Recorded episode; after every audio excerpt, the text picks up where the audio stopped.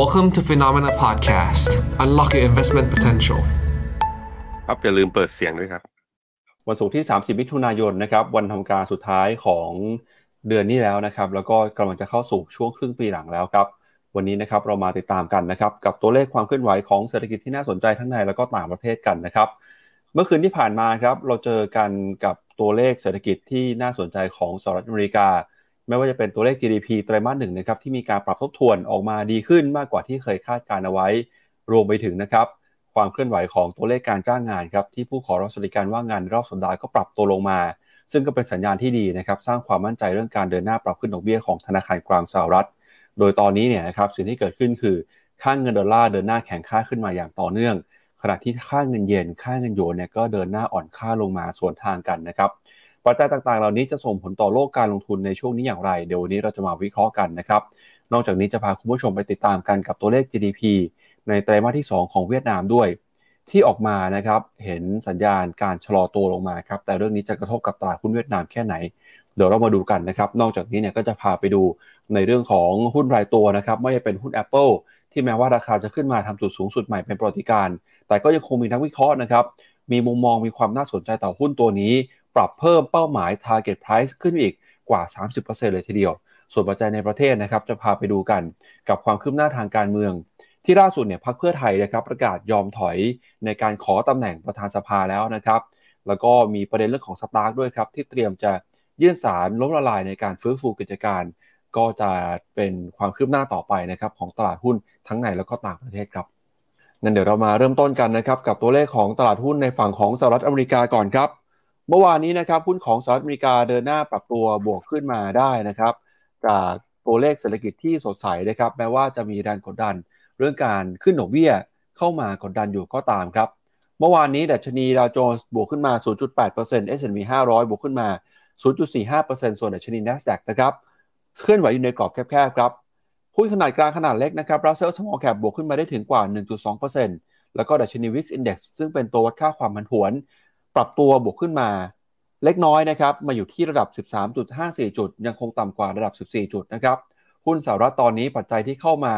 กดดันนะครับก็คือเรื่องของการขึ้นดอกเบี้ย แล้วก็ตั้งแต่สัปดาห์หน้าเป็นต้นไปเนี่ยเราก็จะเข้าสู่ช่วงของการประกาศผลประกอบการของบริษัทจดทะเบียนกันอีกครั้งหนึ่งแล้วครับพี่แบงค์ครับ อือฮึครับผมคืนคืนนี้จะเป็นวันทำการสุดท้ายของไตรมาสสองแปลว่าปิดครึ่งปีนะทุกคน ครึ่งปีนี้ถ้าสมมุติว่า ดาวโจนปิดที่บริเวณนี้ ก็เท่ากับว่าปีนี้เนี่ยบวกขึ้นมาได้ประมาณ 2.8%พี่ปับ๊บดูเหมือนไม่เยอะนะอะแต่ว่าดีดกลับขึ้นมา เหนือตัวแนวต้านสำคัญอีกรอบหนึ่ง ดู S&P 500 S&P 500 เนี่ย จากต้นปีจนถึงวันนี้ บวกขึ้นมาได้ 14%กับเกือบ 15% ดูสวยขึ้นมามากขึ้นทีเดียว แต่ตัวที่บวกแรงที่สุด year to date นะ ก็คือครึ่งปีแรกของปีนี้คือนี่ NASDAQ NASDAQ บวกขึ้นมาได้จนถึงตอนนี้ 30.9%พี่ปับ๊บที่น่าสนใจคือผมลองย้อนกลับไปดู ดัชนี NASDAQ ครึ่งปีแรกนับตั้งแต่นะ ดัชนีเนี้ยมีการคำนวณตั้งแต่ปี 1971 ก่อนผมเกิดไกลเลย ก็คือเกิน 50 ปีอะ ปรากฏว่าถ้า NASDAQ ไม่พลิกโผอยู่ดีลงมาแบบเละเทะวันวันคืนนี้นะ ที่ระดับปิดระดับบวกประมาณ 30%เนี่ยจะเป็นครึ่งปีแรกที่ปิดบวกได้ดีที่สุดในประวัติศาสตร์ของการมีดัชนี NASDAQ เลย โอแม่เจ้า โอแม่เจ้า แปลว่าอะไร แปลว่า ไอ้ที่ลงมาเนี่ย แล้วเรากลัวๆจะเกิด recession กันเนี่ย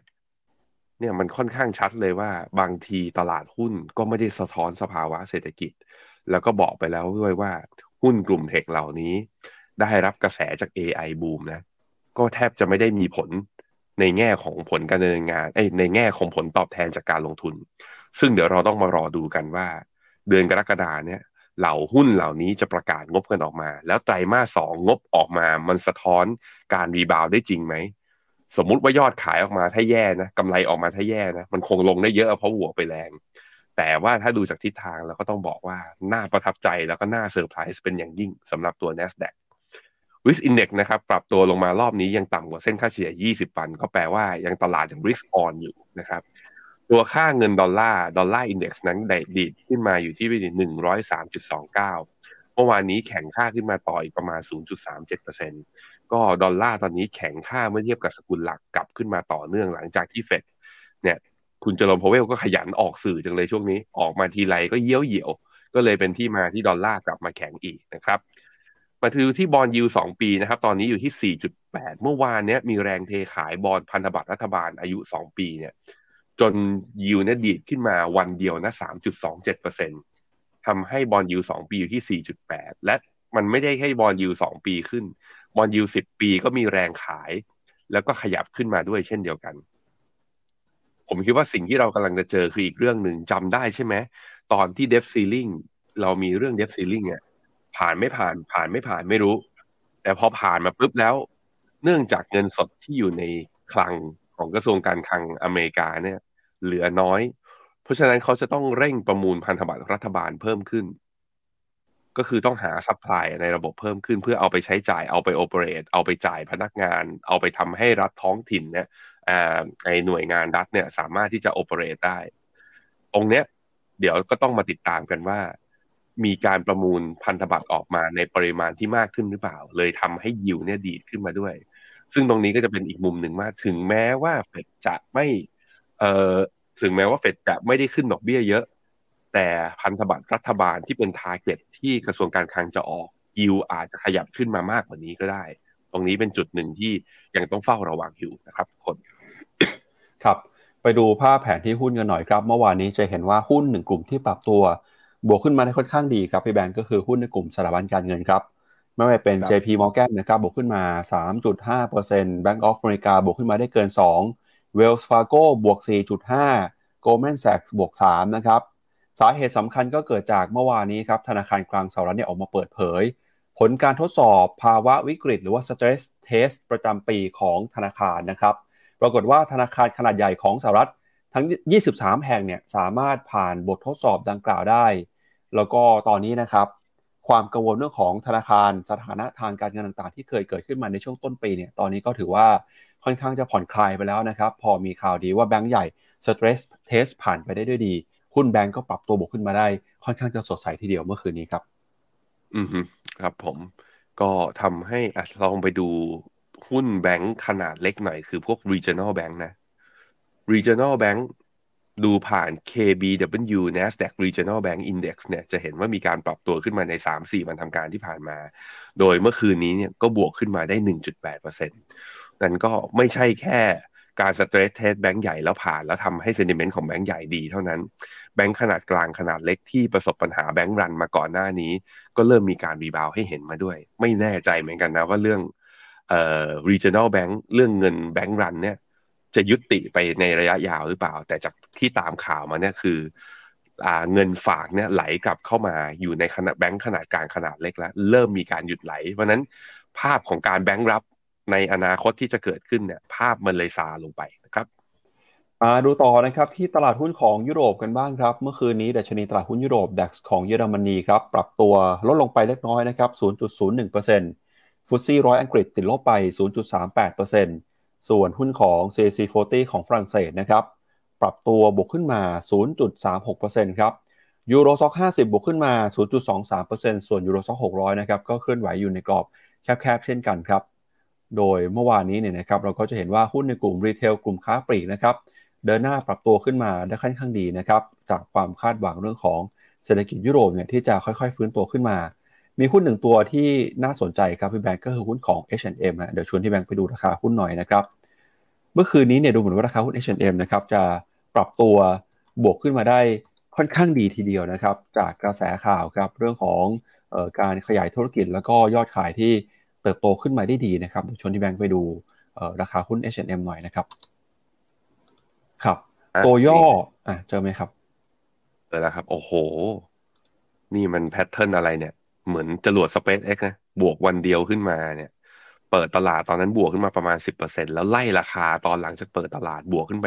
18%แหมเกิดอะไรขึ้น ครับ เมื่อวานนี้เขามีการเปิดเผยครับว่า ยอดขายของ เสื้อผ้าในฤดูร้อนครับ Summer Collection นะครับ ขายได้ดีมากครับพี่แบงค์แล้วก็ถือว่าเป็นที่นิยมนะครับ เปิดตัวออกมาเนี่ยยอดขายดีคนเข้าไปซื้อมากขึ้น โตขึ้นมาประมาณ 10%เมื่อเทียบกับช่วงเดียวกันของปีก่อนนะครับก็เป็นตัวสะท้อนสัญญาณที่ดีนะครับทำให้ตอนนี้อุตสาหกรรมค้าปลีก แล้วก็เสื้อผ้าเครื่องนุ่งห่มเนี่ยค่อยๆ ฟื้นตัวไปตามๆกัน นอกจากนี้นะครับก็ยังเห็นว่ายอดขายยังมีแนวโน้มเติบต่อเนื่องนะครับไม่ใช่แค่ช่วงของฤดูร้อนอย่างเดียว ฤดูถัดไปเนี่ยค่อยๆเพิ่มขึ้นมา H&M เขาก็มีแผนนะครับที่จะ เข้ามาลดต้นทุนในการผลิตด้วย พอยิ่งเป็นแบบนี้นะครับ bottom line กำไรสุทธิก็จะยิ่งสดใสต่อไป ราคาหุ้นก็เลยปรับตัวบวกขึ้นมานะครับ H&M เนี่ยเป็นหุ้นที่จดทะเบียนอยู่ในตลาดหุ้นของสวีเดนนะครับ ก็ซื้อขายกันในหน่วยสวีดิชคราวครับ อืมครับผม ไปดูตลาดหุ้นยุโรปกันครับ ตลาดหุ้นยุโรปสัปดาห์นี้ถือว่าเป็นสัปดาห์ที่ดีนะ ผมคิดว่าอีกส่วนหนึ่งที่ทำให้ตลาดหุ้นยุโรปกับสหรัฐเนี่ย กลับมามีสัปดาห์ที่ดีได้ หลังจากที่มีการประชุมรัวๆ แล้วส่งสัญญาณจ่อขึ้นดอกเบี้ยรัวๆนะเหมือนตลาดจะถ้าเป็นตลาดหุ้นทางฝั่งอเมริกา เหมือนจะไม่ค่อยแคร์เรื่องเฟดขึ้นดอกเบี้ยเท่าไหร่เหมือนจะยอมรับได้ เพราะว่ากำลังจะเข้าสู่ฤดูการประกาศผลการดำเนินงาน แต่อีกเรื่องหนึ่งผมคิดว่าเป็นเรื่อง window dressing หรือเปล่า เพราะมันกำลังจะปิดไตรมาสเนี่ยก็เลยทำให้ดัชนีเนี่ยดันขึ้นมาได้ ก็จะเห็นว่าตัว Euro Stoxx ห้าสิบเนี่ยบวกขึ้นมาเนี่ยกลับมายืนเหนือเส้นค่าเฉลี่ยทุกเส้นอีกครั้งหนึ่ง แต่ในขณะที่ Euro Stoxx หกร้อยนั้น underperform กว่าเล็กๆนะก็แสดงให้เห็นว่าการดีดขึ้นมานั้นเป็นหุ้นใหญ่ เป็นการกระจุกตัวอยู่ที่หุ้นใหญ่ แต่หุ้นขนาดกลางลงมาเนี่ยก็ยังมีแรงปรับฐานกันอยู่ด้วย ก็ต้องรอดูกันต่อไป ในขณะที่ฟุตซี่ร้อยของอังกฤษเนี่ยเมื่อวานนี้ไม่สามารถบวกได้นะครับทุกคนลบไปประมาณ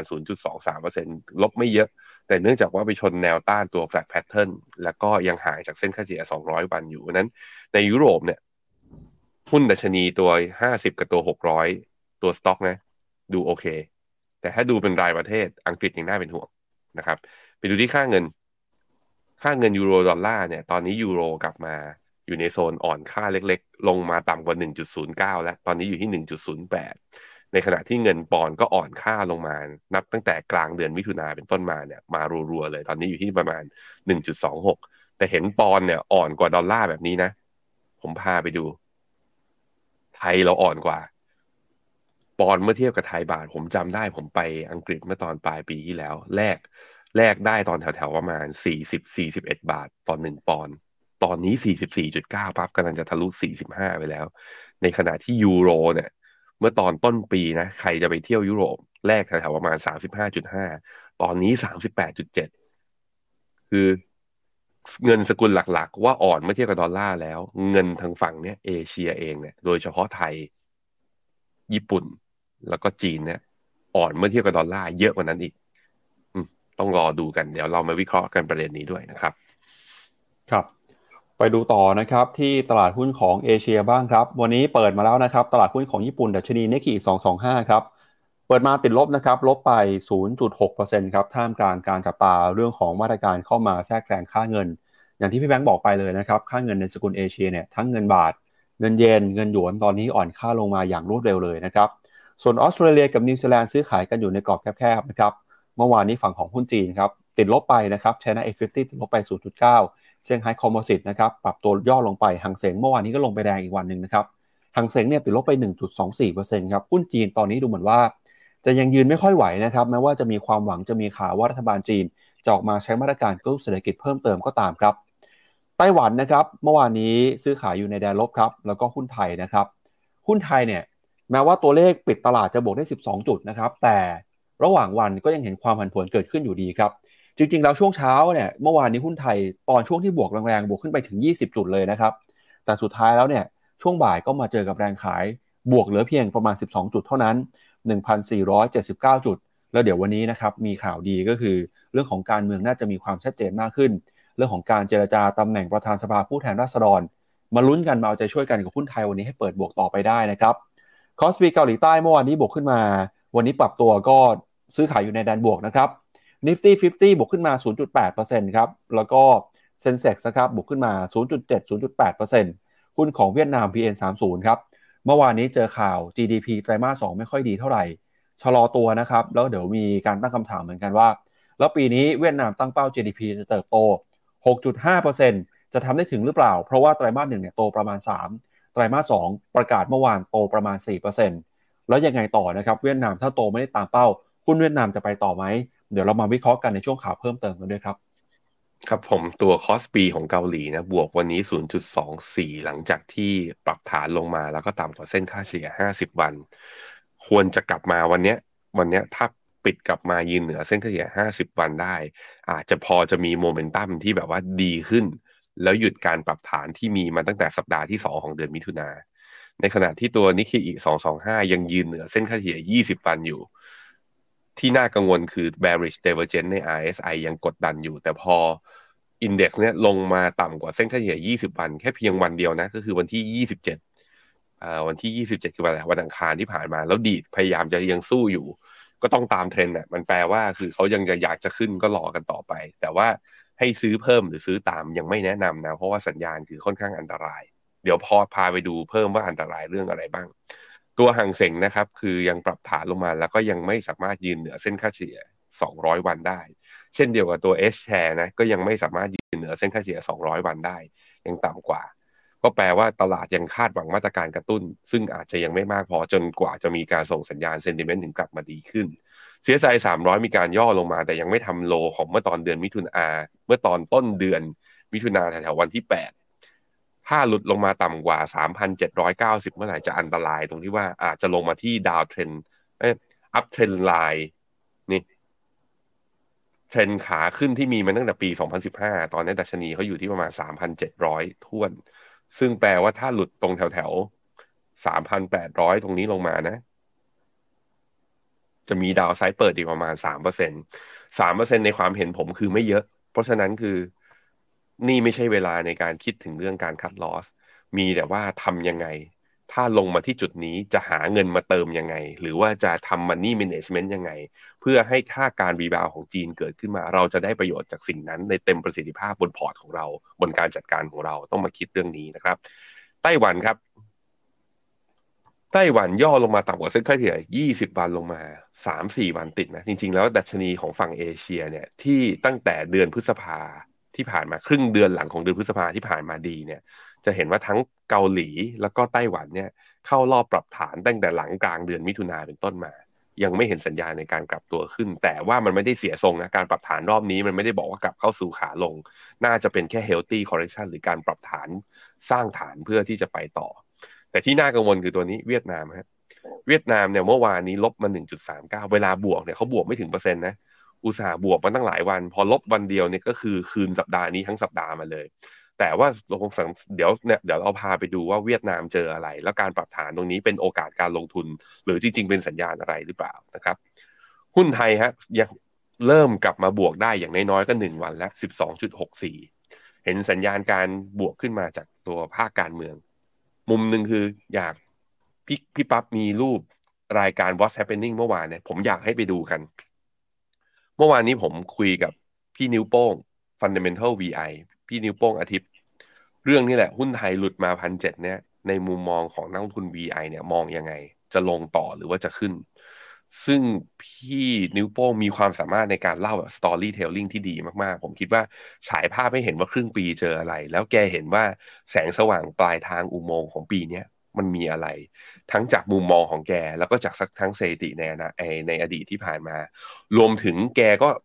ถึงไม่บอกชื่อหุ้นมา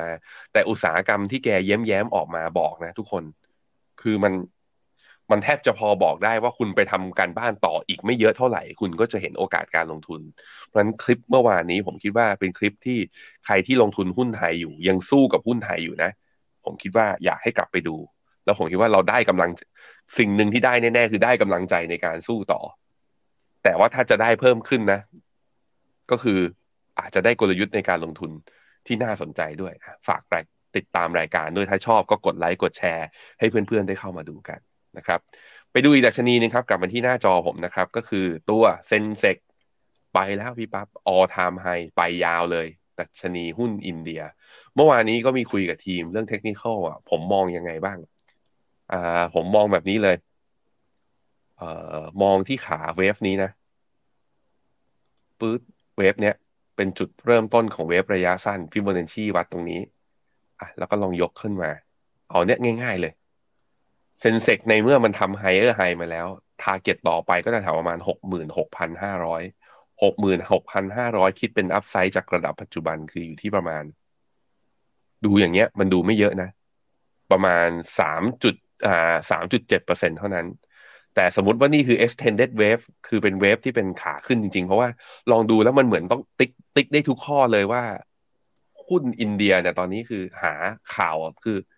หาจุดข่าวร้ายไม่เจอนอกจากว่ามันทำ all time high และแพงกว่าคนอื่น เพราะฉะนั้นมันอาจจะเป็น extended wave แล้วตีขึ้นไปที่ Fibonacci 161.8 ถ้าเป็นอย่างนั้นนะ upside อยู่ที่ประมาณ 13 13%ทีเดียว ทีมก็เอากลับไปคิดกันต่อว่าเฮ้ยจะยังไงดี แต่ว่าอันเนี้ย เป็นไปได้นะ เพราะถ้าไปดูกราฟวีทุกคนให้ดู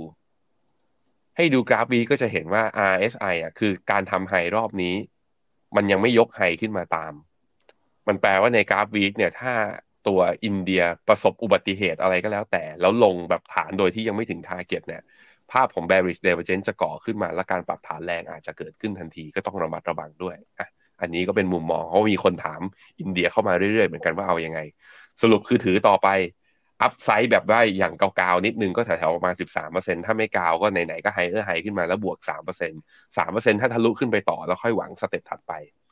ทำยังไงดี คนที่แบบว่ามีความมั่นใจและติ๊กทุกข้อนะ ก็อาจจะสามารถ follow buy ได้ แต่คนที่มองแบบเป็น contrarian อย่างมุดสายอย่างคุณเจษเนี่ยเป็นสายสวนอย่างเงี้ย ภาพอย่างเงี้ยคุณเจษอย่างเงี้ยหรือว่าคนที่แบบอยากซื้อของถูกอาจจะไม่ซื้อนะครับ ครับเอาละครับ เรามาดูกันต่อนะครับ กับราคาสินค้าโภคภัณฑ์กันบ้างครับ ราคาทองคำราคาน้ำมันนะครับ เมื่อวานนี้ราคาทองคำเห็นสัญญาณการซื้อขายที่น่าสนใจ เพราะว่าตอนนี้เนี่ยราคาจะลงไปทดสอบ 1,900 ดอลลาร์ต่อทริอัลแล้วนะครับ ซึ่งจุดนี้เป็นจุดที่ต่ำที่สุดในรอบประมาณ 4 เดือนครับ สาเหตุสำคัญก็มาจากตัวเลขเศรษฐกิจสหรัฐที่สดใสเมื่อคืนนี้ครับส่งผลทาให้ค่าเงินดอลลาร์แข็งค่า พอค่าเงินดอลลาร์แข็งค่าราคาทองคำก็ถูกกดดันนะครับ ปรับลงมาก็มาลุ้นกันฮะพันเจะยืนอยู่หรือเปล่า พันเจะหลุดหรือเปล่านะครับเดี๋ยวต้องถามพี่แบงค์ด้วยครับว่าพันเเนี่ยจะแข็งแกร่งแค่ไหนในการลงมาทดสอบรอบนี้นะครับส่วนที่ทางของราคาน้ำมันครับเมื่อคืนที่ผ่านมาราคาน้ำมันก็ค่อยๆ ฟื้นตัวขึ้นมาเล็กน้อยนะครับหลังจากวันทำการก่อนหน้าเนี่ยร่วงลงไปประมาณกว่า 3%นะครับสาเหตุสำคัญก็เนื่องมาจากสต็อกน้ำมันดิบสหรัฐที่ปรับตัวลงไป ซึ่งช่วงนี้นะครับราคาน้ำมันก็รอดูทิศทางครับทั้งเรื่องของการขึ้นดอกเบี้ยนะครับแล้วก็เรื่องของการเติบโตเศรษฐกิจ ถ้าเกิดขึ้นดอกเบี้ยจริงเศรษฐกิจไม่พร้อมและเศรษฐกิจถดถอยขึ้นมาเนี่ย ความต้องการใช้น้ำมันก็จะหายไปราคาน้ำมันก็ไม่น่าจะยืนไหวนะครับเช้านี้ราคาน้ำมันซื้อขายกันอยู่ที่ 69 ดอลลาร์ต่อแบเรลส่วนเบสนะครับ 74 ดอลลาร์ครับครับผม ราคาทองจริง ๆ แล้วเมื่อวานพี่ปั๊บมันหลุดต่ำไปพันเก้าแล้วพี่ปั๊บครับพี่ปั๊บดูสิอืมหลุดแบบ ถ้าลงไปอย่างเงี้ยแล้วดีดขึ้นมาแล้วแกจะลงไปเพื่ออะไร ตอนลงไปอะอ่าเอามุมมองของผมนะ ไปที่กราฟ day ให้ดูก่อน หลังจากที่หลุดเส้นค่าเฉลี่ยหนึ่งร้อยมาเนี่ยใครตามมาตลอดก็รู้อยู่แล้วว่าผมอยู่ใน short camp ก็คือผมมองทางลง ลงผมอะผมยังมองว่าหลุดพันเก้าลงมา แล้วแถวๆเส้นค่าเฉลี่ยสองร้อยวันเนี่ยหนึ่งพันแปดร้อยห้าสิบแถวๆเนี้ยมีโอกาสทดสอบอะอันนี้มุมมองผม นั่นผมอยู่ช็อตแคมป์แน่ๆ แต่ว่ากราฟสิบห้านาทีจะเห็นว่าจริง ๆ แล้วตอนประมาณเวลาประมาณทุ่มครึ่งอะมันหลุดลงไปต่ำกว่าพันเก้าแล้วเรียบร้อย ลงไปทำจุดต่ำสุดแถวๆหนึ่งพันแปดร้อยเก้าสิบสาม แต่พอเวลาเข้าเวลาประมาณสักสามทุ่มมีการดีดกลับขึ้นมาแล้วกลับมาอยู่ที่เดิมทันที อืม เหมือนศพกระตุก เหมือนศพกระตุกนิดนึงคือมีความพยายามจะไม่ให้มันลงไป แต่ว่าพอเราเห็นไหมขึ้นมาเส้นค่าเฉลี่ย200ของกราฟ15นาทีก็ยังไม่ผ่าน ก็คือยังทำ higher high ไม่ได้นะถ้าไปดูเป็นกราฟชั่วโมงก็จะเห็นภาพชัดเจนว่ามันก็ยังเป็น downtrend พอดูเป็นกราฟ day มันก็อยู่ระหว่างเส้นค่าเฉลี่ย100กับ200มันจึงเป็นที่มาที่ว่าการ rebound ที่เกิดขึ้น ในชั่วคราวของเมื่อวานเนี้ยไม่ได้บ่งบอกว่ามันกำลังจะดีดขึ้นนะทุกคน แล้วก็ดอลลาร์ก็ยังแข็งค่าอยู่ เพราะฉะนั้นผมมองดาวไซริสยังเปิดอยู่นะครับ ไปดูที่ราคาน้ำมัน ราคาน้ำมันเมื่อวานนี้บวกต่ออีก 0.9%สำหรับ WTI เบลนด์บวกต่ออีก 0.75%ก็บอกไปแล้วกรอบล่างถ้าไม่หลุด ก็พอจะเล่นไซด์เวย์ได้ ผมมองกรอบน้ำมันอยู่แค่นี้มองไซด์เวย์ยังไม่ได้มองเป็นขาขึ้นนะครับ ครับ เอาละครับ เรามาดูประเด็นใหญ่ของเรากันก่อนนะครับ เริ่มกันเรื่องแรกในที่เศรษฐกิจสหรัฐกันครับ ช่วงนี้เศรษฐกิจสหรัฐเนี่ยส่งสัญญาณเติบโตขึ้นมาอย่างต่อเนื่องเลยนะครับ ตัวเลขเศรษฐกิจที่ประกาศเมื่อวานนี้หลาย ๆ ตัวก็ถือว่าสดใสนะครับ ไม่ว่าจะเป็นตัวเลขประมาณการ GDP ครับไตรมาสที่ 1 ที่มีการปรับทบทวนเนี่ย จากเดิมนะครับที่เคยประกาศไว้ว่า GDP ของสหรัฐจะเติบโตอยู่ในระดับประมาณสัก 1.4%นะครับ ก็ ปรับประมาณการใหม่กลายเป็นเติบโตประมาณ 2%ครับถือว่าดีกว่าคาดนะครับก็ยิ่งเป็นตัวสะท้อนว่า GDP ไตรมาสหนึ่งของสหรัฐเติบโตขึ้นมาได้อย่างแข็งแกร่งนะครับแม้ว่าจะมีความโกลเรื่องของเศรษฐกิจถดถอยก็ตาม นอกจากนี้นะครับยังมีการประกาศตัวเลข ผู้ขอรับสวัสดิการว่างงานในรอบสัปดาห์ด้วยครับปรากฏว่าตอนนี้เนี่ยผู้ขอรับสวัสดิการในรอบสัปดาห์ของสหรัฐนะครับก็ปรับตัวลดลงมา 26,000 รายครับตอนนี้มาอยู่ในระดับ 239,000 รายนะครับต่ำกว่าที่นักวิเคราะห์คาดครับ นักวิเคราะห์คาดว่าจะอยู่ในระดับ 265,000 ราย ก็ถือว่าเป็นตัวเลขที่ต่ำที่สุดในรอบหลายสัปดาห์เลยนะครับ ต่ำที่สุดเป็นการปรับตัวลงมาในรอบสัปดาห์เนี่ยรุนแรงในรอบ 20 เดือนเลยนะครับ ซึ่งก็ยิ่งเป็นตัวสะท้อนว่าตอนนี้เศรษฐกิจสหรัฐ เห็นทิศทางการปรับตัวที่ดีขึ้น แข็งแกร่งทั้งการเติบโตเศรษฐกิจ แข็งแกร่งทั้งตัวเลขการจ้างงาน แล้วเดี๋ยวคืนนี้นะครับจะมีการเปิดเผยตัวเลขเงินเฟ้อนะครับ PCE ครับซึ่งเป็นตัววัด ที่เฟดจะใช้ในการพิจารณา ปรับขึ้นอัตราดอกเบี้ยนโยบายการเงินนะครับตลาดก็ประเมินว่าเงินเฟ้อ PCE นะครับของสหรัฐจะออกมาอยู่ในระดับประมาณ 0.4%ครับซึ่งเป็นตัวเลขที่ตลาดคาดการไว้นะครับใกล้เคียงกับเดือนที่แล้วครับสิ่งที่น่าสนใจคือ PCE เดือนนี้เนี่ยจะไม่ขึ้นแล้วนะครับจะอยู่ใกล้เคียงหรือว่าจะต่ำกว่าเดือนที่แล้ว เพราะฉะนั้นในคืนนี้มีอะไรเซอร์ไพรส์ PCE เงินเฟ้อยังคงสูงกว่าที่ตลาดประเมินไว้สูงกว่า 0.4%เนี่ยอาจจะเป็นตัวกดดันให้เฟด จำเป็นต้องใช้นโยบายการเงินที่เข้มงวดนะครับ พอตัวเลขเศรษฐกิจออกมาสดใสแบบนี้นะครับ ตัวเลขการจ้างงาน ตัวเลขเงินเฟ้อมีแนวโน้มส่งสัญญาณที่ชะลอตัวลงไปเนี่ย ตลาดก็มาดูท่าทีของเฟดครับว่าจะมีการประชุมในเดือนถัดไปนะครับแล้วก็จะขึ้นดอกเบี้ยมากน้อยแค่ไหน ปัจจุบันนี้ตลาดให้น้ำหนักอยู่ที่ประมาณ 80 กว่าเปอร์เซ็นต์ครับที่เฟดจะขึ้นดอกเบี้ย 25 basis point นะครับจากเดิมคือ 5 ถึง 5.25 ก็จะขยับขึ้นมาเป็น 5.25 ถึง 5.5 แล้วถ้าหากว่ามีการขึ้นดอกเบี้ยครั้งหนึ่งนะครับตามที่เฟดส่งสัญญาณปีนี้ขึ้น 2 ครั้งเนี่ยอัตราดอกเบี้ย terminal rate จะอยู่ที่ 5.5 ถึง 5.75%ในปีนี้นะครับก็ถือว่าเป็นการสะท้อนมุมมองของเศรษฐกิจสหรัฐนะครับที่เติบโตแข็งแกร่งอย่างต่อเนื่อง แล้วก็ในช่วงต้นรายการเราบอกไปแล้วอีกเรื่องหนึ่งที่สำคัญก็คือ เรื่องของการทดสอบภาวะวิกฤตหรือ stress test ของภาคธนาคารสหรัฐ ตอนนี้เนี่ยธนาคารขนาดใหญ่ 23 แห่ง ถือว่ามีความแข็งแกร่งมากพอนะครับที่จะรับมือกับเศรษฐกิจที่ถดถอยอย่างรุนแรง เพราะฉะนั้นธนาคารแข็งแกร่งแบบนี้ ยิ่งเป็นตัวที่ทำให้เฟดมั่นใจว่าการขึ้นดอกเบี้ยเนี่ยจะเป็นนโยบายการเงินที่ราบรื่นนะครับ แล้วก็มีผลกระทบน้อยต่อเศรษฐกิจของสหรัฐครับพี่แบงค์อืมครับผมเอ่อ recession ดูเหมือนจะเลี่ยงได้หรือเปล่า มันเริ่มเกิดคำถามขึ้นมามากมายนะฮะ ตัวเลขตัว core PCE เนี่ยที่จะประกาศคืนนี้ที่เมื่อกี้ปั๊บบอกไปว่าตลาดคาดการณ์ว่าอยู่ที่ 0.4 โดยที่เดือนก่อนหน้านี้นะคือเดือนพฤษภาก็อยู่ที่ 0.4 เวลาเอาตัวเลขตัวนี้เวลามันออนมันมาดูเนี่ยเขาจะเอา 0.4 มาแล้วเอาไปคูณ 12 เพื่อลองดูว่าถ้ามันอยู่ในระดับนี้ไม่เพิ่มขึ้นหรือลดลง แล้วกลายเป็นรายปีมันจะเท่ากับเท่าไหร่ 0.4 คูณ 12 ก็เท่ากับ 4.8 4.8 ก็แปลว่ามันลงมาต่ำกว่าไอ้ตัวเงินเฟ้อภาพรวมเนี่ยหรือใกล้ๆเคียงเดิม ก็แสดงว่าเป็นทิศทางที่ดีขึ้น แต่แต่คุณ Jerome Powell ก็พูดแถลงไว้แล้วเนาะพี่ปับเขาก็พูดไว้ชัดเลยว่า กว่าที่เงินเฟ้อจะลดลงมาอยู่ในกรอบ target คือสองเปอร์เซ็นต์เนี่ยอาจจะไม่ใช่ปีสองพันยี่สี่อาจจะถึงปีสองพันยี่ห้านั่นแปลว่าตลาดคาดหวังเดากันได้ว่าเฟดจะค้างดอกเบี้ยที่ terminal rate ระดับไหน 5.25 หรือ 5.5 ก็จริง แต่การจะลดต่ำลงมา หรือว่าจะเริ่มลดอัตราดอกเบี้ยเนี่ย ถ้าไม่ได้เกิดวิกฤต ถ้าไม่ได้เกิด recession จนเกิดภาวะเศรษฐกิจถดถอย เฟดคงจะยังยืนยันที่จะค้างดอกเบี้ยไว้ และไม่รีบลดดอกเบี้ย ซึ่งตรงนี้มันแปลว่าภาคธุรกิจต้องปรับตัว เพราะต้นทุนในการกู้ยืมจะยังสูงอยู่ในระดับอยู่ที่ประมาณนี้ ซึ่งมันก็เลยเกิดคำเขาเรียกว่าเกิดแนวคิดในการมองเศรษฐกิจอเมริกาว่าเป็น K-shape ก็คือ เราธุรกิจที่ยังใช้หนี้ในการบริหารมี DE ratio เยอะๆนะเปิดเข้าไป ยังต้องการเงินทุนยังต้องการการออกตราสารหุ้นกู้อย่างเงี้ย ดอกเบี้ยค้างอยู่ที่ข้างบนแปลว่าเขาต้องจ่ายดอกเพิ่มขึ้น ถ้าถ้าเป็นอย่างเงี้ยธุรกิจเหล่านี้อาจจะยังคือว่า ไม่ได้ฟื้นตัวอย่างเต็มที่ หรือยังต้องมีอุปสรรคในการแก้ไข แต่ว่าถ้าเป็นบริษัทที่แบบเป็น cash cow company ไม่ได้มีหนี้เยอะๆอย่างพวกบริษัท tech ซึ่งมีการ rebound อย่างต้นปีที่ผ่านมาพวกเนี้ย ได้รับผลกระผลกระทบในแง่ของ sentiment จากการที่เฟดขึ้นดอกเบี้ยนั้นโดนไปแล้ว แต่ผลกระทบจากการที่ดอกเบี้ยค้างอยู่ระดับเนี้ยอาจจะมีไม่เยอะ ซึ่งก็แปลว่า upside จะยังเปิดขึ้น เพราะนั้นมันกลายเป็นว่าภาพก็เลยกลายเป็นว่า การลงทุนในตลาดหุ้นสหรัฐ มองในภาพรวมเนี่ย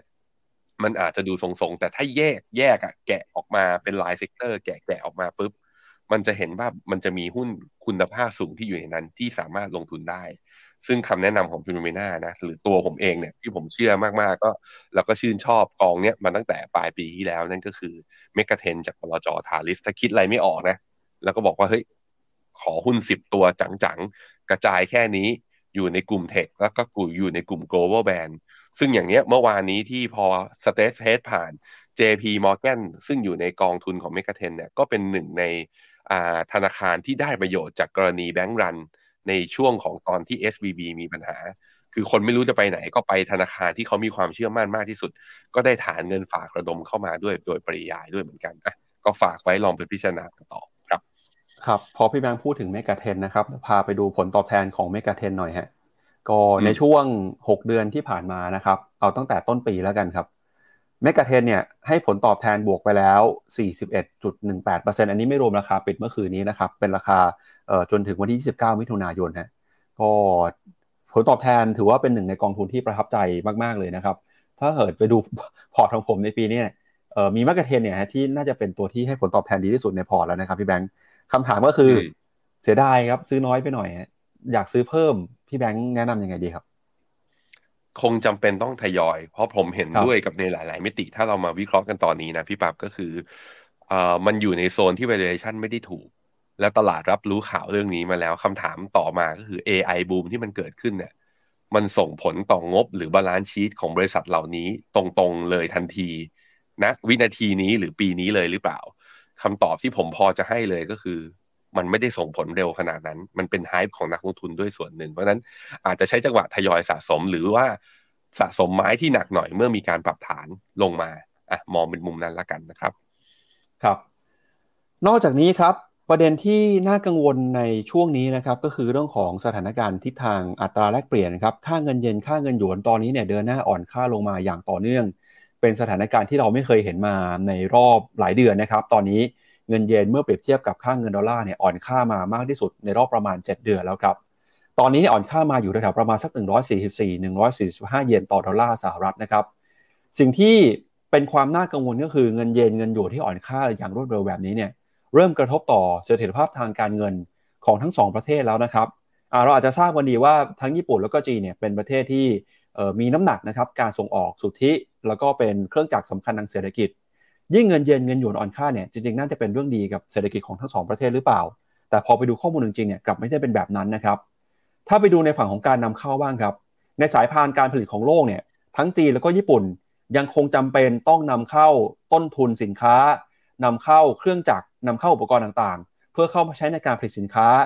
การที่เงินเยนเงินหยวนอ่อนค่าลงมาอย่างรวดเร็วแบบนี้เนี่ยทำให้ผู้ผลิตในทั้งสองประเทศนี้ ไม่สามารถบริหารจัดการต้นทุนสินค้าได้นะครับ แต่ก็ตามเนี่ยการที่เงินอ่อนค่าก็เป็นข้อดีเหมือนกัน เป็นข้อดีในแง่ที่ทำให้เรื่องของอัตราเเงินเฟ้อเนี่ยปรับตัวเพิ่มสูงขึ้นมานะครับ รวมไปถึงครับ เรื่องของเศรษฐกิจนะครับ ก็ดูเหมือนว่าจะมีความคึกคักมากขึ้น แต่ก็ตามนะครับอย่างที่บอกไปพอเดินฝั่งของนำเข้าเนี่ยเจอปัญหาแบบนี้ ทางธนาคารกลางของทั้งสองประเทศ ก็จำเป็นต้องเข้ามากำกับดูแลเข้ามาควบคุมนะครับอะเราบอกว่าเงินหยวนเงินเยนอ่อนค่าไปแล้วแปลว่าทั้งสองประเทศจะนำเข้าจะส่งออกได้ดีขึ้นหรือเปล่า ปรากฏว่าทางฝั่งของจีนนะครับแม้ว่าเงินหยวนเนี่ยจะมีการอ่อนค่าลงไปก็จริง แต่ไปดูตัวเลขสุดที่แล้วเนี่ยการส่งออกหรือว่าดุลการค้าของจีนกลับไม่ได้เพิ่มขึ้นมาอย่างมีนัยสำคัญเลยนะครับแล้วที่จีนเขากังวลกันมากเรื่องของเงินเยนที่อ่อนค่าเงินหยวนที่อ่อนค่าลงมาอย่างรวดเร็วในช่วงนี้ก็เพราะว่า 1 คือนักทุนเนี่ยเริ่มมีการเทขายสินทรัพย์นะครับที่ถือในรูปเงินหยวนออกไป มีการโยกย้ายสินทรัพย์ไปอยู่ในสินทรัพย์รูปแบบของออการลงทุนในต่างประเทศมากขึ้นนะครับเพราะฉะนั้นเนี่ยทำให้ตอนนี้ครับทั้งธนาคารกลางของจีน PBOC นะครับแล้วก็ธนาคารกลางรวมไปถึงกระทรวงการคลังของญี่ปุ่นด้วยจำเป็นต้องเข้ามาแทรกแซงค่าเงินแล้วนะครับ สัญญาณที่เราเห็นตอนนี้จากธนาคารกลางของญี่ปุ่นก็คือ เงินเยนครับถ้าเกิดอ่อนค่าลงมาแต่ระดับ 145 เยนเนี่ยเราจะเห็นการเข้ามาแทรกแซงหนึ่งครั้งนะครับ เนื่องจากเป็นระดับที่มีความสำคัญทางจิตวิทยา แล้วถ้าหากว่าเงินเยนอ่อนค่าไปแต่ระดับ 150 เยนต่อดอลลาร์เนี่ยทางการญี่ปุ่นก็อาจจะเข้ามาแทรกแซงกันอีกครั้งหนึ่งนะครับเพราะฉะนั้นช่วงนี้จับตาให้ดีครับเงินเยนเงินหยวนที่อ่อนค่ามาแบบนี้ มีโอกาสที่ธนาคารกลางทั้งสองประเทศ จะเข้ามาดำเนินการแทรกแซงครับพี่แบงค์อือฮึมาดูกราฟที่หน้าจอผมนะครับว่าเยนและหยวนอ่อนขนาดไหน ตอนนี้หยวนเนี่ยอยู่ที่ 7.25 เมื่อเทียบกับดอลลาร์นี่คือการอ่อนค่ามากที่สุดนับตั้งแต่ตอนต้นเดือนพฤศจิกาที่ผ่านมาคืออ่อนมากที่สุดในรอบเจ็ดเดือนคราวนี้มันก็มีข่าวสำนักข่าวบูมเบิร์กก็เขาบอกว่ามี คือหน่วยงานรัฐเนี่ยมีการโทรถามเหล่าบริษัทส่งออก แล้วก็ธนาคารพาณิชย์ว่ามันมีเหล่าธนาคารพาณิชย์ว่า มียอดหรือปริมาณการที่จะแบบว่าอยากจะป้องกันความเสี่ยง หรือว่ามีแบบว่านักลงทุนแล้วก็นักธุรกิจเนี่ย suffer จากการอ่อนค่านี้มากขึ้นไหม การ survey นี้จะถูกเอากลับไป report คือเขาแหล่งข่าวอะก็ไม่เปิดเผยด้วยว่าจริงไม่จริงนะ แต่เขาบอกว่าการ survey เนี่ยส่วนใหญ่ก็เป็นส่วนหนึ่งของการจะนำไปทำนโยบาย เพื่อการพิจารณาประกอบกันสำหรับ PBOC ว่าจะทำยังไงจะมี action ใด ๆ เพิ่มเติมควรทำหรือไม่ควรทำหรือไม่ นั้นเราเริ่มเห็น move จากจีน อันนี้เริ่มเห็นสัญญาณ อันนี้จากสำนักข่าวบูมเบิร์กไปดูค่าเงินเยนร้อยสี่สิบสี่จุดเก้าแป๊บเดียวนะ อีกแป๊บเดียวก็ร้อยสี่สิบห้า ระดับร้อยสี่สิบสี่จุดเก้าเราไม่เคยเห็นมาเลยนับตั้งแต่สิบพฤศจิกาโอ้ใกล้ๆเคียงกับตัวค่าเงินหยวนนะ ใกล้ๆเคียงกันเลย ก็คืออ่อนค่ามากที่สุดในรอบเจ็ดเดือนเช่นเดียวกัน แต่คราวนี้การแย้มว่าจะแทรกแซงค่าเงินหยวนค่าเงินเยนของญี่ปุ่นเนี่ยคือมันมาจากคือหน่วยงานรัฐเลย คือแบงก์ชาติออกมาประกาศเองเลยว่าอาจจะจำเป็นหรือเปล่า ซึ่งก็เคยทำมาแล้ว ซึ่งก็เคยทำมาแล้ว ตอนนี้เราเห็นแล้วว่า ค่าเงินเยนของญี่ปุ่นเนี่ย ที่อ่อนค่า มันก็นำมาซึ่งข้อดีที่เห็นชัดเจนที่สุดเลยก็คือนี่นิเคอีมันก็ปรับตัวขึ้นมาเนี่ย ในรอบเวฟเดียวกันเลย ในรอบเวฟเดียวกันคำถามคือ สื่อเล่นเรื่องเนี้ยว่า แบงก์ชาติญี่ปุ่น อาจจะเข้าแทรกแซงเล่นเรื่องนี้มาสองวันติดแล้วนะพี่ปั๊บครับ ถ้าแทรกแซงจริง แล้วค่าเงินเยนกลับมาแข็ง แล้วหุ้นญี่ปุ่นอะ จะเป็นยังไงอันนี้คือมันตอบไม่ได้ด้วยกราฟเทคนิคเพราะนี่อยู่ดีมันจะมีนโยบายเข้ามา เพราะฉะนั้นผมคิดว่าประเด็นนี้ใครที่ถือหุ้นญี่ปุ่นอยู่ก็ต้องติดตามกันครับว่า จะมีการเขาเรียกว่าทำนโยบายในการสกัดให้ค่าเงินไม่อ่อนค่ามากเกินไปไหม นี่คือสองประเทศนะที่ค่าเงินอ่อนค่ามา แต่มีประเทศหนึ่งที่ค่าเงินก็อ่อนค่าตามมาด้วย ก็คือประเทศไทย ตอนนี้นะ ค่าเงินบาทเมื่อเทียบกับดอลลาร์อยู่ที่สามสิบห้าจุดหกสามสิบห้าจุดหกนี้เป็นการอ่อนค่ามากที่สุดนับตั้งแต่วันที่ยี่สิบเก้าพฤศจิกา ก็ใกล้ๆเจ็ดเดือนแถวๆประมาณหกเดือน เนี่ย ตอนนี้คือทางฝั่งเอเชียเนี่ย ค่อนข้างชัดเจนนะว่าเงินต่างชาติเนี่ยไม่เอา เออ อันนี้น่าสนใจว่าแล้วเมื่อไหร่เขาจะกลับมา ที่จีนเนี่ยเป็นเรื่องความเชื่อมั่นของเศรษฐกิจ ที่ญี่ปุ่นเนี่ยเป็นผมคิดว่าตลาดเริ่มกังวลเรื่อง policy shift นะครับเรื่องการปรับเปลี่ยนนโยบาย ที่ไทยเนี่ยผมคิดว่าน่าจะเป็นเรื่องปัจจัยภายในประเทศหรือถึงหรือถึงรวมถึงเรื่องการเมืองภายในประเทศด้วยที่เขาไม่มั่นใจ แต่สิ่งเหล่านี้ทิศสามารถกลับได้ ถ้ามันมีการทำนโยบายอะไรกลับมา หรือว่ามีความมั่นใจนั้นกลับมานะครับ ก็ต้องรอติดตามกัน ครับมาดูข้อมูลประกอบกันหน่อยนะครับก่อนไปดูตัวเลขกันนะครับ ประชาสัมพันธ์คุณผู้ชมเพิ่มเติมครับ ตั้งแต่สัปดาห์หน้าเป็นต้นไปวันจันทร์นะครับ รายการข่าวเช้า Morning Brief เนี่ย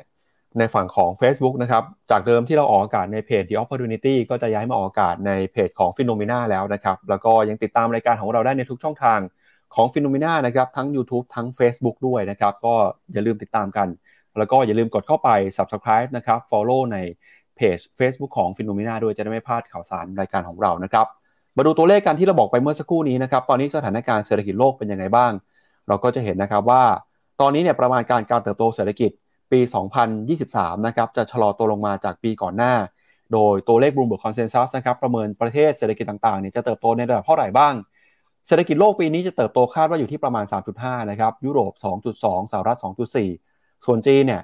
อยู่ที่ประมาณ 5.4 นะครับ ถือว่าโตมากกว่าเป้าหมายที่รัฐบาลจีนวางไว้อยู่ที่ 5 ครับ ไทยนะครับ โตเหลือ 3 ญี่ปุ่น 1.3 เวียดนาม 6.5 แล้วก็อินเดียเนี่ยโต 6 ครับ ถ้าดูจากภาพนี้อินเดียได้เป็นประเทศที่เศรษฐกิจ มีมุมมองที่ดีที่สุดในมุมมองของนักวิเคราะห์นะครับ อืมครับผม ครับไปดูต่อนะครับ นอกจากนี้เนี่ยก็มีตัวเลขที่น่าสนใจนะครับ สัปดาห์หน้าเนี่ยเราจะทราบกันกับตัวเลขอัตราการจ้างงาน อัตราการว่างงานของสหรัฐอเมริกานะครับ แล้วก็แนวโน้มอัตราดอกเบี้ยนโยบายของธนาคารกลางสหรัฐยังคงเดินหน้า ปรับตัวสูงขึ้นมาอย่างต่อเนื่องเลยนะครับมาดูกันหน่อยฮะอย่างที่เราบอกไปว่าตอนนี้เนี่ยเงินหยวนกับเงินเยนนะครับอ่อนค่ามามากที่สุดในรอบ 7 เดือน เมื่อเปรียบเทียบกับค่างเงินดอลลาร์สหรัฐ สาเหตุสำคัญมาจากนโยบายการเงินที่ผกผันกันนะครับเฟดขึ้นดอกเบี้ย แต่ BOE เอ่อธนาคารกลาง PBOC นะครับธนาคารกลางของจีน กลับส่งสัญญาณลดดอกเบี้ย ธนาคารกลางของญี่ปุ่นยังคงตรึงอัตราดอกเบี้ยนโยบายแบบผ่อนคลายไว้นะครับก็ยิ่งทำให้เงินเยนกับเงินหยวน มีการอ่อนค่าลงไปมากขึ้นไปอีกนะครับ ตอนนี้เนี่ยรัฐบาลจีนกำลังจะเข้ามาดูแลแทรกแซงค่าเงินหยวนนะครับเพื่อไม่ให้เงินหยวนแล้วก็ค่าเงินต่างๆเนี่ยอ่อนค่าไปมากกว่านี้นะครับขณะที่ค่าเงินเยนเองก็เห็นสัญญาณที่อ่อนค่าเช่นกัน ทางรัฐบาลของญี่ปุ่นเองก็ส่งสัญญาณเข้ามาแทรกแซงนะครับตามข่าวที่เราเล่ากันไปทั้งหมดในวันนี้นะครับมาดูกันต่อนะครับอัตราแลกเปลี่ยนเนี่ยจะเห็นว่าเยนหยวนนะครับ ก็เปรียบเทียบเงินเยนก็ดูเหมือนเงินเยนจะอ่อนค่าเมื่อเทียบกับเงินหยวนด้วยนะครับ แล้วก็ เปรียบเทียบอัตราแลกเปลี่ยนของค่าเงินสกุลต่างๆ ในเอเชียในปีนี้กันหน่อยว่าเป็นยังไงบ้างครับพี่แบงค์อืมครับผมก็จะเห็นว่าก็มีสกุลที่อ่อนค่าหนักๆแล้วก็มีญี่ปุ่น มีจีน ไทยเราเนี่ย ปีนี้ก็ถือว่าอ่อนแต่ว่าอ่อนคือมีมาเลเซียเนี่ยสามที่นี้นะเอ่อก็คือญี่ปุ่นจีนมาเลที่อ่อนค่ามากกว่าเรา ประเทศที่สกุลเงินแข็งค่าในช่วงนับตั้งแต่ต้นปีก็จะมี อินโดนีเซีย มีฟิลิปปินส์แล้วก็มีอินเดียอ่าแล้วก็มีอินเดียอีกที่หนึ่งครับผมครับมาดูเรื่องของเศรษฐกิจเวียดนามกันต่อเลยนะครับ เกิดอะไรขึ้นกับเวียดนามครับทำไม GDP ไม่สดใสเลยนะครับ เมื่อวานนี้เนี่ยทางการเวียดนามออกมาเปิดเผยตัวเลข GDP ในไตรมาสที่2ครับปรากฏว่าตัวเลข GDP ของเวียดนามในไตรมาสที่2เนี่ยเติบโตอยู่ในระดับ 4.14%ครับตามภาพที่คุณผู้ชมเห็นบนหน้าจอเลยนะครับ ไตรมาสที่ 1 เติบโต 3.3%ถือว่าเป็นการเติบโตน้อยติดต่อกัน 2 ไตรมาสแล้วครับ ก็ส่งผลให้เป้าหมายที่รัฐบาลของเวียดนาม ตั้งเป้าว่าจะเติบโต 6.5%ในปีนี้เนี่ยจะถึงหรือเปล่านะครับ เพราะว่าครึ่งปีแรกเติบโตอยู่ที่ประมาณ 3.6-3.7%ครับ เพราะฉะนั้นเนี่ยครึ่งปีหลังต้องโตให้ได้มากกว่า 6 นะครับ อาจจะถึงแบบ 7 8 9 เลยทีเดียว ถ้าหากว่าโตไม่ได้เท่านี้เนี่ยปีนี้เวียดนาม GDP อาจจะโตไม่ถึงเป้าหมายที่วางไว้ 6.5%นะครับ โดยตัวเลขครับแม้ว่าจะเติบโตในตราที่เร่งกว่าช่วงของไตรมาสหนึ่งนะครับแต่ก็ยังคงช้ากว่ามาตรฐานการเติบโตของเศรษฐกิจเวียดนามในอดีต ส่งผลนะครับให้มีแนวโน้มว่าปีนี้ GDP เวียดนามอาจจะไม่ถึงเป้าที่ 6.5%ซึ่งเวียดนามเนี่ยถือว่าเป็นหนึ่งในประเทศที่เศรษฐกิจเติบโตเร็วที่สุดในเอเชีย ก่อนที่จะมีการเกิดการแพร่ระบาดของโควิดนะครับ GDP เวียดนามตอนนั้นเติบโตในระดับ 6-7%ต่อปีครับแล้วก็หลังจากโควิดแล้วเนี่ยเวียดนามก็ฟื้นขึ้นมาเติบโตระดับ 8.8%นะครับแต่ปีนี้ GDP ของเวียดนามเติบโตน้อยลง สาเหตุสำคัญก็มาจากเรื่องของการส่งออกที่ซบเซาครับพี่แบงค์หลายประเทศเนี่ยตั้งเป้านะครับโดยพ้องยิ่งประเทศที่พึ่งพาการส่งออกตั้งเป้าว่าปีนี้การส่งออกจะสดใส แต่พอมาเผชิญกับปัญหา เศรษฐกิจโลกที่ส่งสัญญาณชะลอตัว ประเทศคู่ค้าเนี่ยมีการสั่งสินค้าน้อยลงทำให้ GDP ก็ส่งสัญญาณชะลอตัวลงไปนะครับการค้าก็ไม่ได้เป็นไปตามคาดหวัง นอกจากนี้นะครับในรายสาหกรรมเนี่ย GDP ภาคการเกษตรของเวียดนามนะครับก็ส่งสัญญาณชะลอตัว การก่อสร้างก็ไม่ได้เติบโตตามที่วางไว้นะครับ แม้ว่าจะมีนักท่องเที่ยวที่ปรับตัวเพิ่มขึ้นมาทำให้ตอนนี้เนี่ยเวียดนามเป็นเศรษฐกิจที่ได้ประโยชน์จากการท่องเที่ยวนะครับ ก็ยังไม่สามารถผลักดัน GDP ให้เติบโตตามเป้าหมายได้ นอกจากนี้นะครับ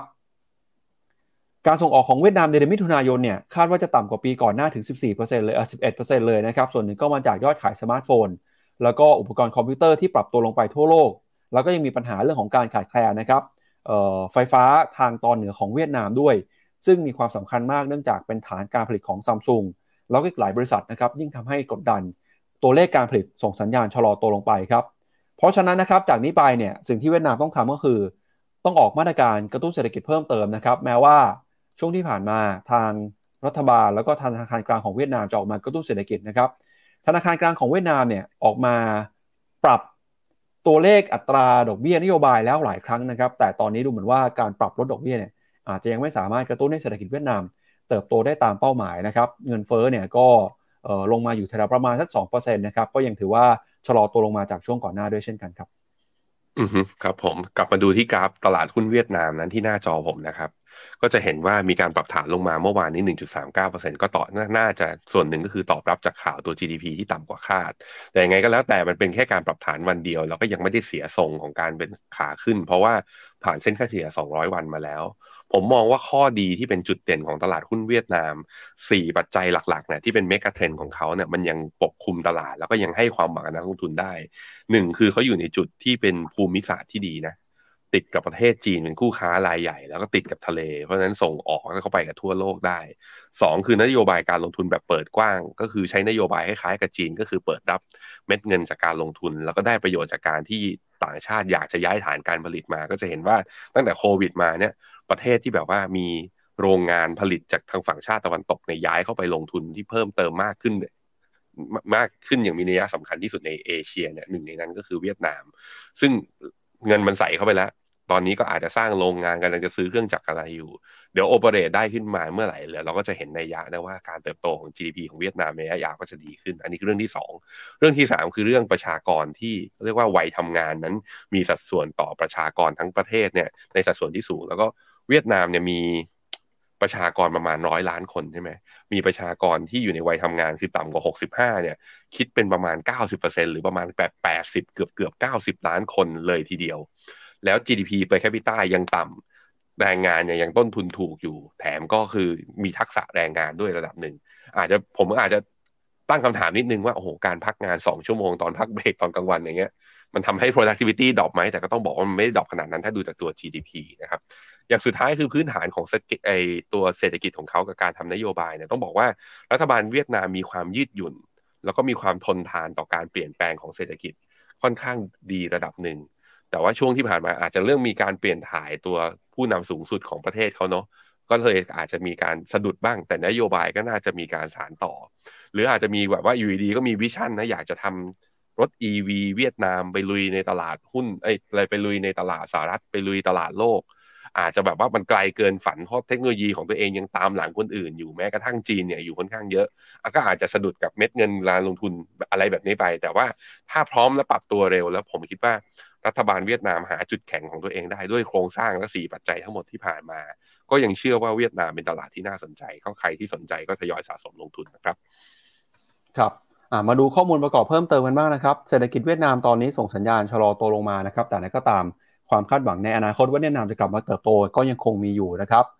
มุมมองของนักวิเคราะห์จากบูมเบิร์กครับตอนนี้เนี่ยยังคงให้เป้าการเติบโตของเวียดนามในปีนี้ อยู่ที่ระดับ 6.8%นะครับก็เป็นตัวเลขที่สูงกว่าค่าเฉลี่ย แล้วก็สูงกว่าตัวเลข GDP 2 ไตรมาสที่ผ่านมานะครับ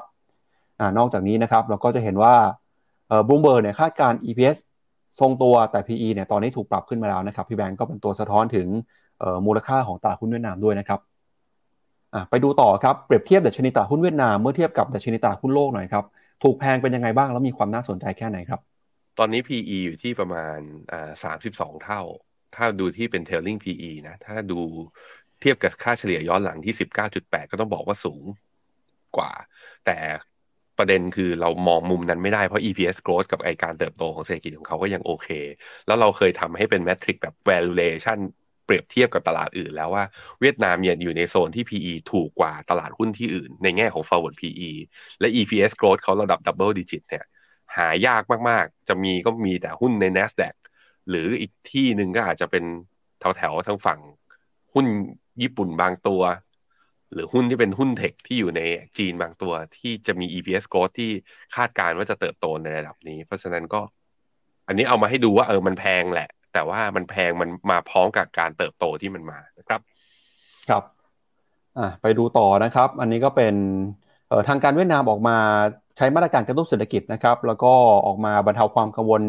เรื่องของการเติบโตเศรษฐกิจอย่างต่อเนื่องเลยนะครับ ไม่ว่าจะเป็นการบรรเทาผลกระทบจากคุณกู้ที่ครบอายุ มีการลด VAT นะครับจาก 10 เป็น 8%แล้วก็รวมไปถึง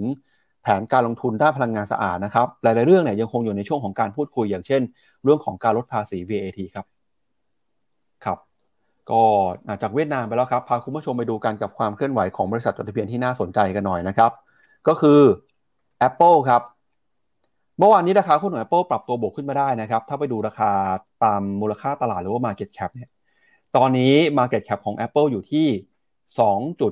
2.98 ล้านล้านเหรียญสหรัฐครับ อีกนิดเดียวเท่านั้นครับ ประมาณ 20,000 ล้านเหรียญเนี่ย Apple จะกลายเป็นบริษัทแรกในประวัติศาสตร์ของโลกนะครับที่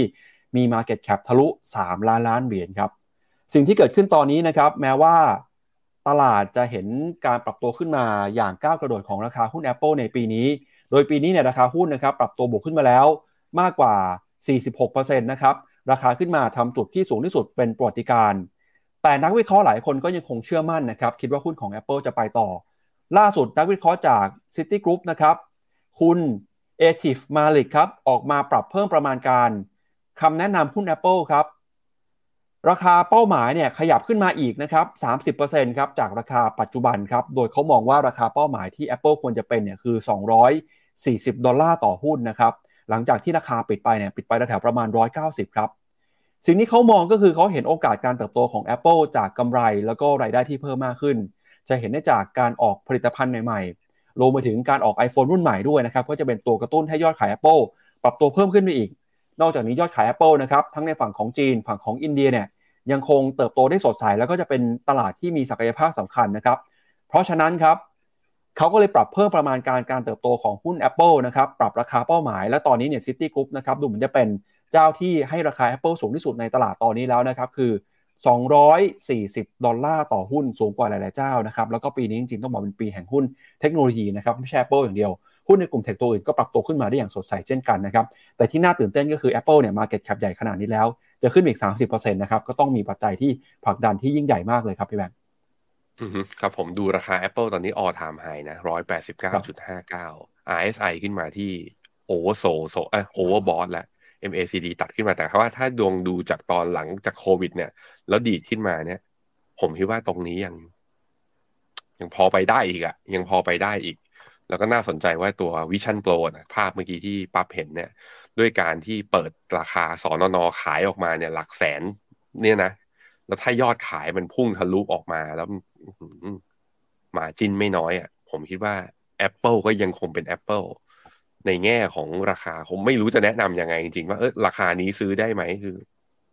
คือคนที่ชอบนะ คนที่เป็นแฟนบอย Apple ก็คงซื้อและถือ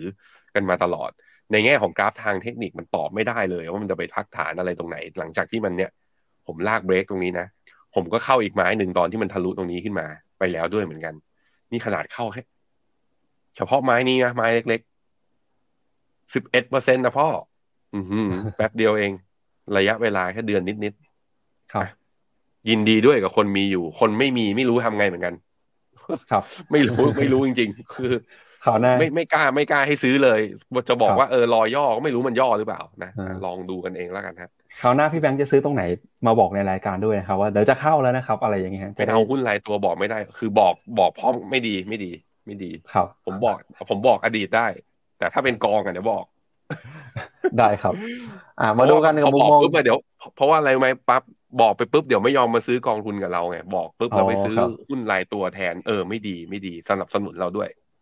ครับอะมาดูเรตติ้งของหุ้น Apple ในมุมมองของนักวิเคราะห์กันหน่อยนะครับ ตอนนี้เนี่ยประมาณ 68%ครับให้คำแนะนำซื้อนะครับ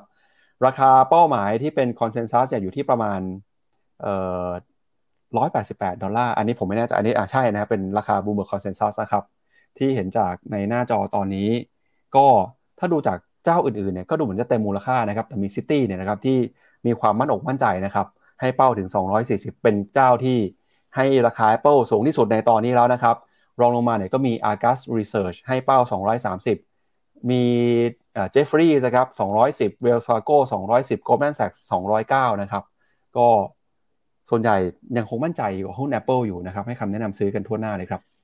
อืมครับผม ครับอะอันนี้ก็เป็น PE นะครับ แล้วก็ อันนี้เป็นเปรียบเทียบอะ PE band ก็เนี่ยมันมันแพงอะเนี่ยเห็นไหมมันจะขึ้นไปที่อยู่ที่ band บน band บนนี่คือเท่าไหร่สอง standard สาม standard deviation เนี่ยถ้ามองที่ PE นะนั่นก็อย่างที่บอกไปคือเวลาเล่นหุ้น tech เนี่ยมันต้องถือ มันต้องถือแล้วก็มองยาวๆกันไป ไม่รู้จะเข้าตรงไหนใช่ไหมก็นี่ไง MEGA10นะกลับมาขายกองอีกแล้วนะฮะ ก็ไม่รู้จะยังไงก็กระจายความเสี่ยงก็ใช้กอง MEGA10นะเป็นตัวช่วยนะ ได้ทั้งเนี่ย Apple Microsoft Microsoft ก็วิ่งขึ้นมานะ แถมได้ตัวที่ underperform อยู่ตอนนี้ด้วย Alphabet Amazon อย่างเงี้ยที่ยังไม่ตีไฮขึ้นมา อาจจะเวฟหลังจากนี้ไปก็ได้ ใครจะรู้นะครับ ครับ ก็มาดูประเด็นถัดไปนะครับ เรื่องของหนึ่งในนักวิชาการที่มีความสำคัญในโลกการเงินนะครับ รายการของเราเนี่ยก็พยายามจะ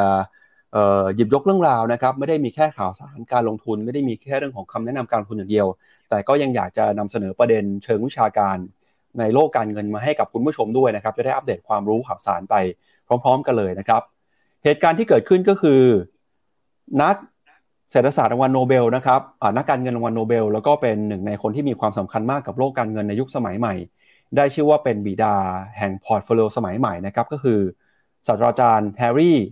มาร์โควิชนะครับในวันที่ 22 ที่ผ่านมาครับก็มีการออกมาประกาศข่าวอย่างเป็นทางการนะครับ ว่าศาสตราจารย์มาโควิชได้เสียชีวิตไปแล้วนะครับในวัย 95 ปีครับซึ่งเขาเนี่ยก็ถือเป็นบุคคลที่มีความสำคัญในโลกการเงิน เป็นเจ้าของทฤษฎีจัดพอร์ตการลงทุนแฮร์รี่มาโควิชนะครับถือว่าเป็นนักเศรษฐศาสตร์เจ้าของรางวัลโนเบลครับที่ได้รับรางวัลในปี 1990 ด้วยการคิดค้นแนวคิด Modern Portfolio Theory หรือว่า MPT นะครับหรือว่าชื่อหนึ่งก็คือ Mean Variance Analysis ครับ ซึ่งถือว่าเป็นทฤษฎีที่ใหม่มากในยุคนั้นเลยนะครับ มีความสำคัญก็คือเออเป็นการให้คำแนะนำครับในการกระจายการลงทุนในสินทรัพย์ที่มีความหลากหลาย เพื่อเป็นการลดความเสี่ยงจากการขาดทุน แล้วก็ลดความผันผวนระหว่างทางได้ ซึ่งก็ส่งผลนะครับมายังแนวคิดการจัดพอร์ตฟอจัดพอร์ตโฟลิโอในปัจจุบันด้วย ทฤษฎี MPT นะครับได้เปลี่ยนแปลงแนวคิดการวิเคราะห์สินทรัพย์ไปตลอดกาลเลยครับจากที่เคยวิเคราะห์ว่าด้วย A หรือ B หุ้นตัวไหนหุ้นรายตัวตัวไหนจะดีกว่ากันแล้วก็ตัดสินใจซื้อหุ้นตัวนั้นไปเลยเนี่ย กลายมาเป็นการให้คำแนะนำในการจัดพอร์ต โดยมองถึงความเสี่ยง แล้วก็มองถึงโอกาสของแต่ละสินทรัพย์นะครับ โดยมองสินทรัพย์เป็นพอร์ตโฟลิโอมากกว่าที่จะมี 1 สินทรัพย์ในพอร์ต แล้วก็ให้น้ำหนักแต่ละสินทรัพย์นะครับในสัดส่วนที่แตกต่างกัน เพื่อมีเป้าหมายการลงทุนที่มีประสิทธิภาพมากที่สุด งานวิจัยของศาสตราจารย์มาโควิชนะครับยังคงพูดถึงความเสี่ยงของการลงทุนที่สามารถวัดด้วย standard deviation ที่บ่งบอกถึงความผันผวนของผลตอบแทนจากการลงทุนนะครับ นอกจากนี้เนี่ยการเลือกการลงทุนในสินทรัพย์หลากหลายประเภทนะครับ ก็มีปัจจัยที่เข้ามาพิจารณา ทั้งเรื่องของการเคลื่อนไหวของราคานะครับ correlation เรื่องของ risk reward นะครับแล้วก็เมื่อนำความเสี่ยงแล้วก็ผลตอบแทนมาวิเคราะห์แล้วเนี่ยก็จะมาพลอตเป็นกราฟ โดยให้การ x เป็นค่าความเสี่ยงส่วนการ y เป็นผลตอบแทน เพื่อให้เกิดเป็นเส้นที่เรียกว่า efficient frontier นะครับซึ่งสินทรัพย์ที่อยู่บนเส้นนี้เนี่ยก็สามารถบ่งบอกได้นะครับว่าสินทรัพย์ไหนมีความเสี่ยงเมื่อเปรียบเทียบกับผลตอบแทนจะเป็นยังไงนะครับ นอกจากนี้เนี่ยเป็นคนที่มีส่วนสำคัญนะครับในการผลักดันนะครับทำให้เกิดแนวคิด asset allocation ด้วย ซึ่งถือว่าเป็นรากฐานในการลงทุนสมัยใหม่เลยนะครับ ที่ตอนนี้เนี่ยหลาย ๆ คนก็ออกมาใช้ Finnomena ก็เอาแนวคิดที่ได้จากฐานรากของทฤษฎี จากศาสตราจารย์มาโควิชมาใช้ด้วยเช่นกันนะครับ โดยพอร์ตการลงทุนของ Finnomena ครับเรามีการออกแบบนะครับโดยใช้โมเดล Black-Litterman Model ครับซึ่งก็ถือว่าเป็นโมเดลเนี่ยที่นำข้อมูลในอดีต แล้วก็มุมมองของผู้แนะนำในอนาคตมาประกอบกัน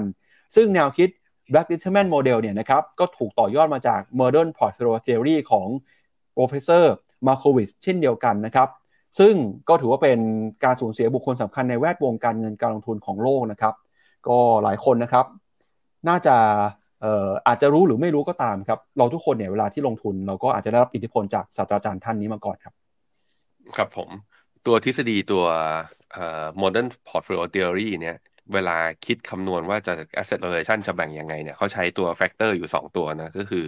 ผลตอบแทนคาดหวังกับค่าความสัมพันธ์ระหว่างประเภทสินทรัพย์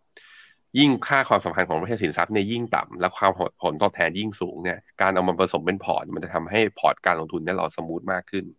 แต่ว่าจุดบอดก็เรียกว่าจุดที่มันทำให้ตัว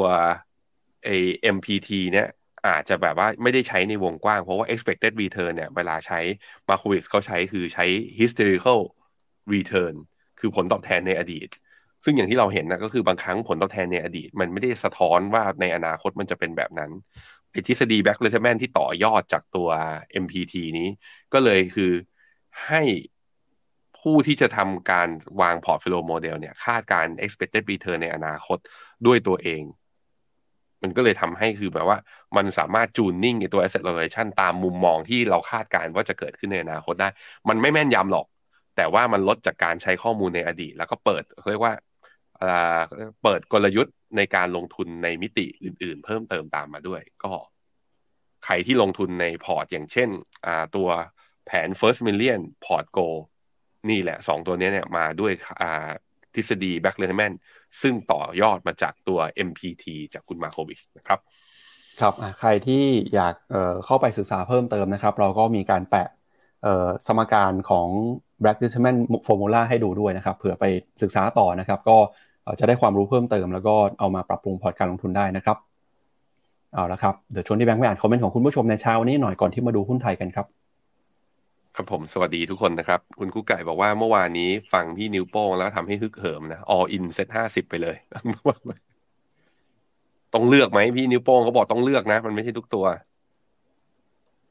คุณเบสถามว่า technical call เวียดนามขายออกไปก่อนไหม ถ้ามีกำไรแล้วไม่สบายใจเนี่ย จะขายก่อนคอก็ไม่มีใครว่า การลงทุนเราต้องเป็นคนตัดสินใจเอง เราให้คำแนะนำก็ประกอบการตัดสินใจของตัวเองนะ แต่ในมุมของการว่าจะเทคจุดเทค profit หรือเปล่าก็ ตอนนี้ยังไม่ถึง ตอนนี้ยังไม่ถึง เรามองว่าอาจจะมีโอกาสถึงตอนนี้มองแค่ปรับฐานช่วงสั้นนะครับ คุณแซมซ่าบอกว่านิกเกิอีตอนนี้ลงแล้วสองร้อยจุด อินเดียยังพุ่งทะยานอยู่ อ่า คุณอรนุชมีถามว่าทำไม Finno ไม่แนะนำตัว MEGA10ในพอร์ตตัวกาอ่าในแง่ของตัวพอร์ตโมเดลเนี่ยเนื่องจากว่าตัว MEGA10มันอาจจะกระจุกตัวมันค่อนข้าง high conviction มันมีแค่สิบตัวจริง ๆ ทีมก็เล็งเห็นถึงเรื่องนี้ แต่ว่าเพื่อที่จะตอบคำถามเรื่องนี้นะ เดี๋ยวอาทิตย์หน้าเดี๋ยว ชวนคุณหยงมา Morning Brief ด้วยเลยว่า แล้ว portfolio ตอนเนี้ย หน้าตาเป็นยังไง อะไรที่แนะนำอะไรที่ทำไปแล้วบ้าง ดีไหมเดี๋ยวชวนคุณหยงมาสัปดาห์หน้านะฮะมีสวัสดีทุกคนนะครับ สวัสดี สวัสดีคุณมาเรีย สวัสดีคุณสุนิดา คุณสุนิดาถามอย่างนี้พี่ปั๊บก็ถามว่าตกลงสัปดาห์หน้าเนี่ย เพราะว่าคุณสุนิดาดูจาก Facebook ตกลงสัปดาห์หน้า เราจะไลฟ์กันที่ channel ไหน ช่องทางไหนบ้าง พี่ปั๊บยืนยันอีกทีหนึ่งครับก็คนที่ดูอยู่ใน Facebook นะครับ ตอนนี้ท่านดูผ่าน Facebook ที่ชื่อว่า The Opportunity ครับ แต่ตั้งแต่สัปดาห์หน้าเป็นต้นไป เปลี่ยนเพจนะครับ ย้ายไปเพจ Finnomena ครับ ก็เข้าไปที่ Facebook ของ Finnomena นะครับ อย่าลืมกดเข้าไปติดตามด้วยนะครับ Facebook Finnomena ครับ ครับผม อะ ไป ครับไปดูข่าวในบ้านเรากันบ้างนะครับ เดี๋ยวไปเริ่มต้นกันกับข่าวในแวดวงการลงทุนก่อนนะครับ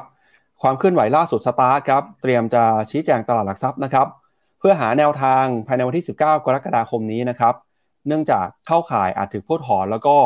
สัดส่วนของผู้ถือหุ้นติดลบนะครับ ก็จะต้องมาเจรจาเพิ่มเติมเพื่อปรับโครงสร้างนะครับ ทั้งเรื่องของการเจรจากับเจ้าหนี้ การจำหน่ายทรัพย์สินเพิ่มทุนแล้วก็ยื่นคำร้องต่อศาลล้มละลาย เพื่อฟื้นฟูกิจการนะครับสตาร์ก็เป็นหนึ่งในปัจจัยที่กดดันตลาดหุ้นไทยในช่วงที่ผ่านมา แต่อะไรก็ตามครับปัจจัยสำคัญอีกเรื่องหนึ่งก็คือเรื่องของการเมืองในประเทศนะครับ ล่าสุดเมื่อวานนี้เนี่ยทางสำนักข่าวมติชนนะครับรายงาน ประเด็นการหารือระหว่างพรรคเพื่อไทยกับพรรคก้าวไกลนะครับ เรื่องของตำแหน่งประธานสภาเนี่ยก็ได้ข้อยุติแล้วนะครับ โดยพรรคเพื่อไทยยอมถอยตำแหน่งประธานสภาแลกกับดีลใหม่นะครับถ้าหากว่าคุณพิธาเนี่ยไม่ผ่านด่านสวในการโหวตเพื่อรับรองเป็นนายกนะครับ ก็จะขอนะครับเป็นผู้นำในการจัดตั้งรัฐบาลครับ โดยการพูดคุยเมื่อวานนี้นะครับ ก็มีข้อสรุปกันว่าพรรคก้าวไกลเนี่ยจะได้ตำแหน่งประธานสภาไป ส่วนพรรคเพื่อไทยจะได้ตำแหน่งรองประธานสภาทั้งสองที่นั่ง บนเงื่อนไขที่ว่าทั้ง 8พักร่วมฝ่ายค้านเดิม จะนะครับชูคุณพิธาลิมเจริญรัตแคนดิเดตนายกรัฐมนตรีพรรคก้าวไกลเป็นนายก แต่ถ้าว่าคุณพิธาไม่สามารถฝ่าด่านสวได้พรรคเพื่อไทยก็จะเป็นแกนนำในการจัดตั้งรัฐบาล โดยพรรคก้าวไกลก็จะอยู่ช่วยพรรคเพื่อไทยในการร่วมจัดตั้งรัฐบาล ไม่แยกตัวออกไปไหนนะครับ ซึ่งแนวทางนี้เนี่ยเมื่อสสรับทราบ ก็มีบางส่วนยอมรับว่าขัดความรู้สึกบ้าง แต่เมื่อรับฟังการชี้แจงถึงเป้าหมายในการจัดตั้งรัฐบาลที่พรรคก้าวไกล จะยืนข้างพรรคเพื่อไทย ไม่แยกตัวไปไหนนะครับ